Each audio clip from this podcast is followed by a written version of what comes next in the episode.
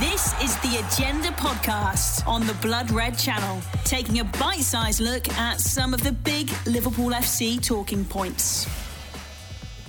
Hello, everybody, and welcome along to the Agenda podcast on the Blood Red channel with myself, Patrick Smith, for Roberto Firmino's special edition of the show. I'm delighted to be joined by the Liverpool Echo's Matt Addison. Matt, how are you doing? Yeah, all good, mate. It's um, the first week of, of pre-season, isn't it, for Liverpool? So Roberto Firmino among those that's come back, and it's um, I don't know, it, mixed feelings. I think it's it's slightly too early for me. I'd like a, a, little bit longer of a break, but at the same time, it's it's exciting, isn't it? You always kind of see one or two new partnerships and one or two things within pre-season of what Jurgen Klopp's thinking for the following year, and I'm sure you know Firmino will be be a big part of it. I think next season, as we'll come to, but. Uh, yeah, exciting, but also could do with an extra few weeks of holiday. I think. yeah, this little holiday break for us has gone very quickly, but also has gone very quickly is the past seven years of Roberto Firmino at Liverpool. Because on this day in 2015, we signed the Anfield icon. It's been a bit of a roller coaster during that time. Firmino's been the single constant. Obviously, signed by Brendan Rodgers for the but for the majority, been played under Klopp. So, Matt, just how crucial has Firmino been to this whole process under Jurgen Klopp from start to finish? from doubter to believer, as Klopp initially told us.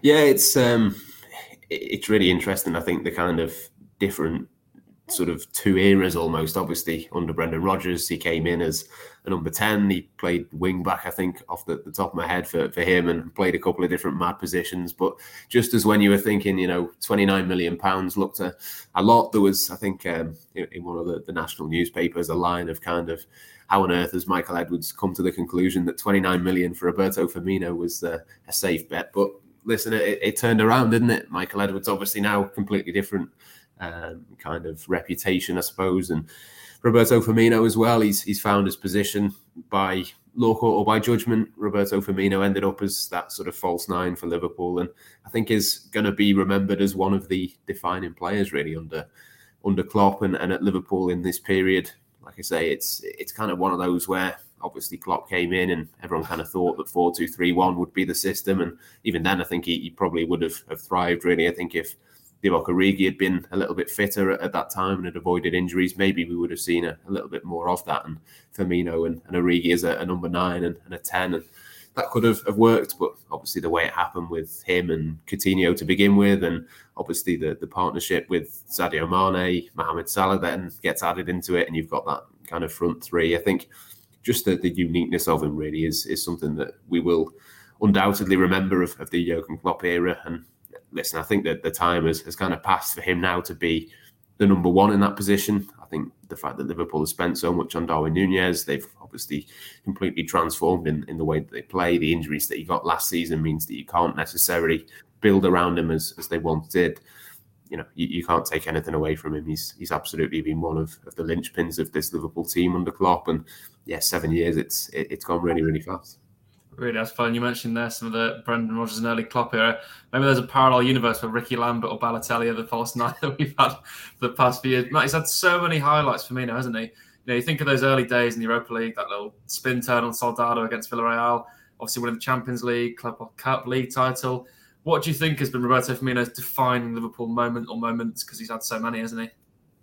Yeah, it's it's hard to, to kind of pick out one or, two, isn't it? I suppose the that spin um, against Villarreal was kind of a moment, but obviously that's you know a very specific element of, of his game. That, that kind of, yeah, I mean you, you, can't really can't really pick out that as, as the defining moment of him. But I suppose there's there's a few games that kind of stand out to you. I think one of them was the the four one at the Etihad against Manchester City. That was one where him and, and Coutinho linked up brilliantly, and that was that was probably the first game that you'd looked at with Liverpool under Klopp of those big games, those big moments of really kind of just blowing a team away. That obviously Manchester City are back then not the same as what they are now, but certainly Liverpool were, were far from from what Liverpool are now as well. So that was, I think, one of those moments that really stands out in terms of, of him taking the lead. Really, that was one of the first games in that number nine position for him, and just the way that Liverpool completely outdid City's back line. Again, very different Manchester City back line to what they've got now, but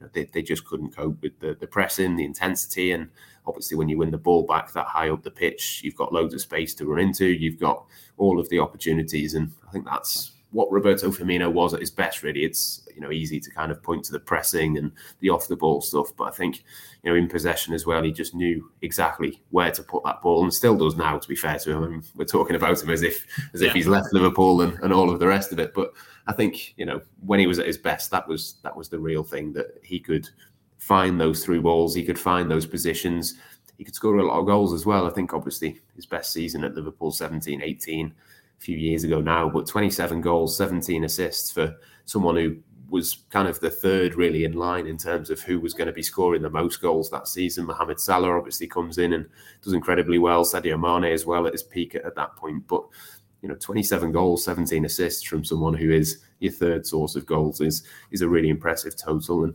listen, he's not got back to that level since. I don't think he will get anywhere close to that again. But I think you could see in that season that the real best of him. He's a really good finisher and a really good goal scorer, but really unselfish and, and, does all of the other stuff as well. So, yeah, exactly what Liverpool need from a number nine. And I think the interesting thing looking forwards will be, you know, how much of that does Darwin Nunez take on? That was one of the players that he referenced when he first signed for Liverpool this summer. He said, you know, I'm coming in to learn from Mohamed Salah and you know, obviously the, the goal scoring will be something that he will want to, to take on. But he also specifically referenced wanting to work with Firmino, wanting to learn from him. And I wonder whether Liverpool can kind of convert him a little bit into that kind of false nine type thing. Again, you know, the, the, there's a chance that they just kind of evolve and, and move beyond that. But I do think there's certainly elements of that that he'll have to take on. There's there's certain things that Roberto Firmino is brilliant at that if you're going to play for this Liverpool team week in, week out, you just simply have to be able to press. You have to be able to do some of the things that Roberto Firmino did. And I think he was was a huge part really of Klopp being able to implement that because you know naturally that is that is his game. He's perfectly suited to, to playing. So be interesting to see to see where Liverpool go next. But yeah, an incredible player, there's no doubt. I mean, it's strange because we sort of naturally gravitate to a tone of conversation where it's almost as if Firmino, Firmino's not a Liverpool player anymore, you know, because he has struggled of late. I think last season that's probably his most difficult yet in a Liverpool shirt. You know, fewer games, way fewer goal contributions, still a decent goal contribution off the bench, but he's slowly starting to get phased out. Unfortunately, isn't he, Matt? Yeah, I mean, last season I think it was it was injuries as much as anything else. I think the um, there was three or four separate muscle injuries, which you know, I think next season will be really interesting. Obviously, you think about the the contract situation; he's going to have to earn that right to get an extension. I think at Liverpool, and I think a, a, huge, huge chunk of that will be can he stay fit? The issue last season wasn't necessarily that he wasn't going to get games and he wasn't going to get minutes. I think you know there were certain times where Liverpool ended up playing with Minamino or they'd be throwing on Origi late on in games, and those two those two options are certainly not bad options, and, and they worked for Liverpool a lot last season. Ten goals for Minamino, Origi with a couple of decisive moments, but I think that would have been Roberto Firmino had he been fit in those moments. It's just a case of similar to one or two other players, really, that when he had those opportunities or when the kind of pieces fell in the right way for him, it just wasn't you know the, the right time for him in terms of his fitness. So I think that's the, the big thing, really. I think if he stays fit, there's still a big role for him to play. I don't think it's going to be starting week in, week out. But you look at the next season in the Premier League, you've got five substitutes. If Liverpool are, are a couple of goals up, you can certainly see a, an opportunity really where Firmino might come on for 20 minutes, give Mohamed Salah a rest, maybe rotate Darwin Nunez, whatever it might be. I think there's there's enough there to think that there's going to be a real role for him. And I think that there was probably a time under Jurgen Klopp where people questioned how effective he was as a substitute. I know there was a good few games where he came off the bench and, and didn't really do much when he was at his peak, but there is now, I think, a, bit more of a sense that he's a little bit more attuned to coming off the bench. I think he's a bit more intelligent as, as, a footballer. Not that he was ever not that, but he's certainly kind of grown with that experience. I think he's a much better substitute now than what he used to be. So I think that's kind of his role moving forwards. I don't think anyone would really argue with the fact that going into next season as it stands, he's kind of fifth out of five for, for the forward options. But you know, you, you look at whatever that first three years probably Luis Diaz, Mohamed Salah, and then one of Darwin Nunez and Diogo Jota through the middle. He can play in that team as a substitute regularly, get far more appearances than what he got last season. Probably won't be too much different in terms of starts, but I really do think if he can stay fit, there's a real opportunity for him. And you know, he's going to have competition. He's going to have Fabio Carvalho and various others trying to get into that position as, as that fifth choice attacker. But as long as he stays fit, you'd like to think that Roberto Firmino can play a role, and whether that's against lesser teams, whether that's you know coming off the bench in, in bigger games, even just to, to rotate things. I think there's there's still an opportunity. There's still a good player there. It's just really a question of can he avoid those injuries that he got last season. The agenda on the Blood Red Channel. That's the thing as well. He's such a good option to have anyway, but he's also a player who's played in the system for six years or five or six years, completely understands. You know, he's the one you would want as a backup. But is a backup good enough for Firmino, which is the problem. But another problem, Matt, is the contract situation. You briefly touched on it there. Obviously, all the talks about Sadio Mane, Mohamed Salah's contracts running out next year. Firmino's runs out next year as well. And obviously, Mane's been sold. Salah's contract's been resolved. Firmino is still an unresolved situation. Now, what do you think the club will do? What do you think is best for Firmino? And what would you do personally?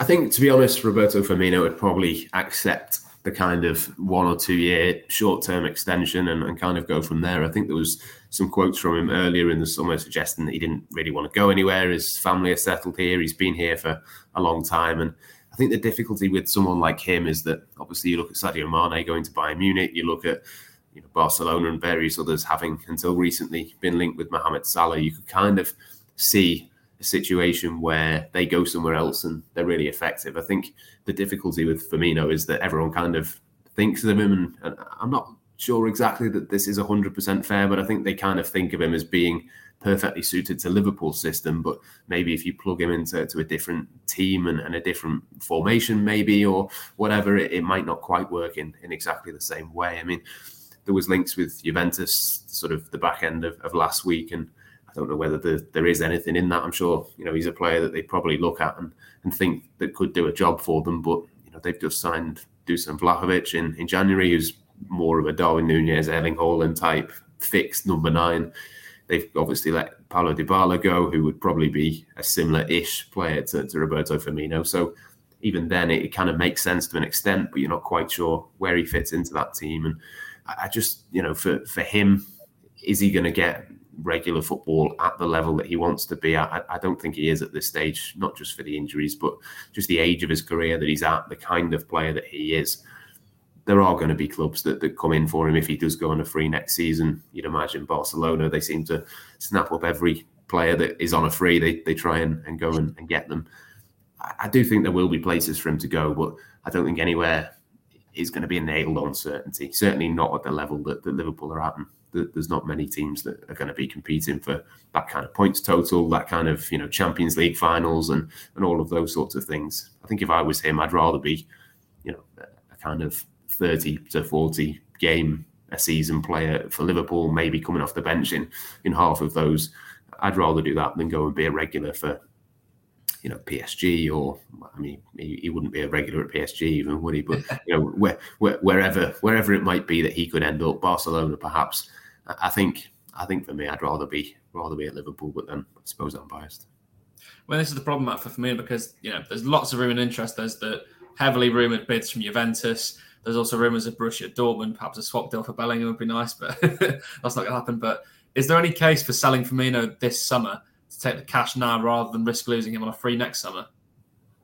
I don't think there is, to be honest. It's pu- just purely because of, of, the numbers involved. I mean, we saw with Sadio Mane, it wasn't a huge amount of, of money for him. Liverpool kind of made the, the money back there or thereabouts on what they paid for him, which I think was was probably about right. But you'd probably be looking maybe 20 million that, that someone would be prepared to, to pay, say. And, you know, that's just me plucking a, a figure out of the air. But I don't think it'd be a significant amount is kind of the point that I'm trying to make. Really, I don't think it would be enough really to, to tempt Liverpool. I think if if someone came in with an absolutely mega offer, then of course you'd, you'd change your stance on that. But I just think for, for Liverpool, they can't afford really to, to let another forward go. They've already let three in Minamino, Origi, and Mane go this summer. I think if if you were to let Roberto Firmino go, you're going to have to to find a replacement. And just realistically, are you going to be able to, to get someone who can do that kind of fifth choice attacker role next season for the kind of money that you'd get for for for, for Firmino. I don't think that, that that's necessarily going to be the mm. case. So for me, I think it's it's a little bit similar with Alex Oxlade Chamberlain, almost of okay, if if a massive offer came in, you might have to reconsider that stance. But other than that, I just think it makes probably more financial sense just to keep him and if he goes on a free next summer, so be it. But listen, if he starts next season and, and plays regularly and stays injury free until the World Cup, you can then maybe reassess it November, December, just before he can start talking to, to clubs abroad, get you know a one or two year extension. It, it wouldn't it wouldn't surprise me if it got to the World Cup and he played a few games and, and they decided that that was the best way to do. It. I mean, the main thing on those points as well is, you know, if you sell Firmino for 20 million, you're not going to get a replacement worth the same amount anywhere near as usable as Firmino beat in that system. Same with Oxlade Chamberlain, to be fair, because he'd probably be a 10 or 15 million pound sale. And then are you going to sign someone as effective for that money? Probably not. But the, the problem with Firmino, Matt, is you mentioned before he's probably the fifth in line now to the attacking front three. He is really struggling. He's looking at moves away potentially. Now, is there a case for maybe a change in position for Firmino? we we know he's got these pressing defensive capabilities. He's good on the ball. Could he drop back into midfield, or could we even see? You know, there's lots of talk about Klopp switching it up back to his orthodox 4 2 3 1 with the lack of numbers. Now, what do you think would be the best tactical switch for Firmino? Yeah, I mean the the four two three one thing is kind of the most obvious thing, isn't it? I'm not quite as convinced as a lot of people are that we're going to see a lot of that next season. I think it'll be probably fairly similar to what it was last season in that you go with the four three three, and then if Liverpool are a goal behind or they need to change a game up or, or switch things around, you can then maybe go with the extra attacker. And I suppose he would be the the logical one, wouldn't he? If you were bringing a, a player off the bench to, to kind of bolster that, you could you know potentially plug him in as a ten and, and go from there with it, but. I think that's that's probably the most logical way. The, the, the more interesting way, I think, would be to experiment a little bit more with what they did a, a, few times last season with playing playing him as as a kind of midfielder, which is, I suppose, getting your four forwards onto the pitch, but still having that same system, the same shape, not really taking as many risks. I think that was. You know, one or two times in the Premier League, I think Tottenham and, and Leicester they tried him as a as a kind of number eight in that left hand channel of trying to, to link that midfield between Fabinho and, and Luis Diaz on that side of the pitch. I think that's something that probably you're not going to see too often. You're certainly not going to see it against, say, a Chelsea or a Manchester City or any of the, the big games. But against a lesser Premier League team, is there a situation where you could have a midfield three, say, of Fabinho at the base with Henderson on the right and, and Firmino to the left? I, don't think it's it's that wild a shout, to be honest. I think the fact that, that Liverpool tried it a couple of times last season. I think it was only sort of 15, 20 minutes against Cardiff. I think it was in, in the FA Cup. They tried it in that, seemed to, to work quite well. Obviously, Cardiff with limited attacking threat at Anfield. I think the game was was already pretty much done at that point, but it did look exciting, and obviously, it, it's kind of a more natural fit, I suppose, in terms of, of the formation. Liverpool don't tend to play with a number 10. They tend to convert those players into midfielders. So yeah, it, it's something he's done in the past. It's something that he's done for Liverpool in, in the relatively recent past. It's a very small sample size on which to judge him, but I wouldn't be surprised if we saw that a little bit now and again, only when Liverpool are comfortable and cruising in games. But hopefully that can be the case a few times next season. I think they're going to need to get a couple of goals up early doors in quite a few of those Premier League games, certainly at the start of the season. You can get yourself 2 0 up, do this with you know the, the midfield, rest of you players in that position, and kind of rest within games. You know, with two games a week for pretty much the entire season. Again, it's it's going to be important. Well, exactly that, and with so many games, I think a change shape is going to be required. You mentioned the the first few games in the league. You know, I think we've got Bournemouth, Newcastle, Palace games like that are ones that you probably could risk trying a 4-2-3-1 or a 4-4-2 out. But Matt, if you had to summarise Firmino's time at Liverpool, then we'll conclude the pod just sum up Roberto Firmino at Liverpool in the past seven years. It's been amazing, isn't it? Yeah, just the, the link really between all of, of the rest of, of the team. I think he's kind of the, the focal point, and as much as he, he ties it all together, it's been said, you know, a number of times that he is the system under Jurgen Klopp, which I think is is a nice way of putting it. Obviously, on and off the ball, he's he's got that sort of ability and, and capability to, to do that. So yeah, it's it's no bad thing that Liverpool are moving away from just having one player, which is the entire system. But like you say, it was um, it was pretty good to, to watch over the last seven years, and I'm sure there's you know at least one more season for him to, to come, and, and possibly a few more after that because. You know, if he does, if he does earn a new contract, I don't think anyone will, will be complaining about having to, to watch him a little bit more frequently. Yeah. Well, don't worry, Matt. I'm not going to put you on the spot and ask for a rendition of the chant. but it has been a wonderful seven years. Kop cult hero for me at Anfield. Hopefully, he can stay for another few years because he's just a player, puts a smile on your face, isn't he? But a big thank you to Matt Addison and, of course, all of you for watching and listening along at home. Be sure to check out all of our preseason and transfer news updates right here on the Blood Red channel, as well as the Liverpool Echo and Liverpool.com websites and socials. But for myself, Patrick Smith and Matt Addison, thank you for your company, and it's goodbye for now. You've been listening to the Agenda Podcast on the Blood Red Channel.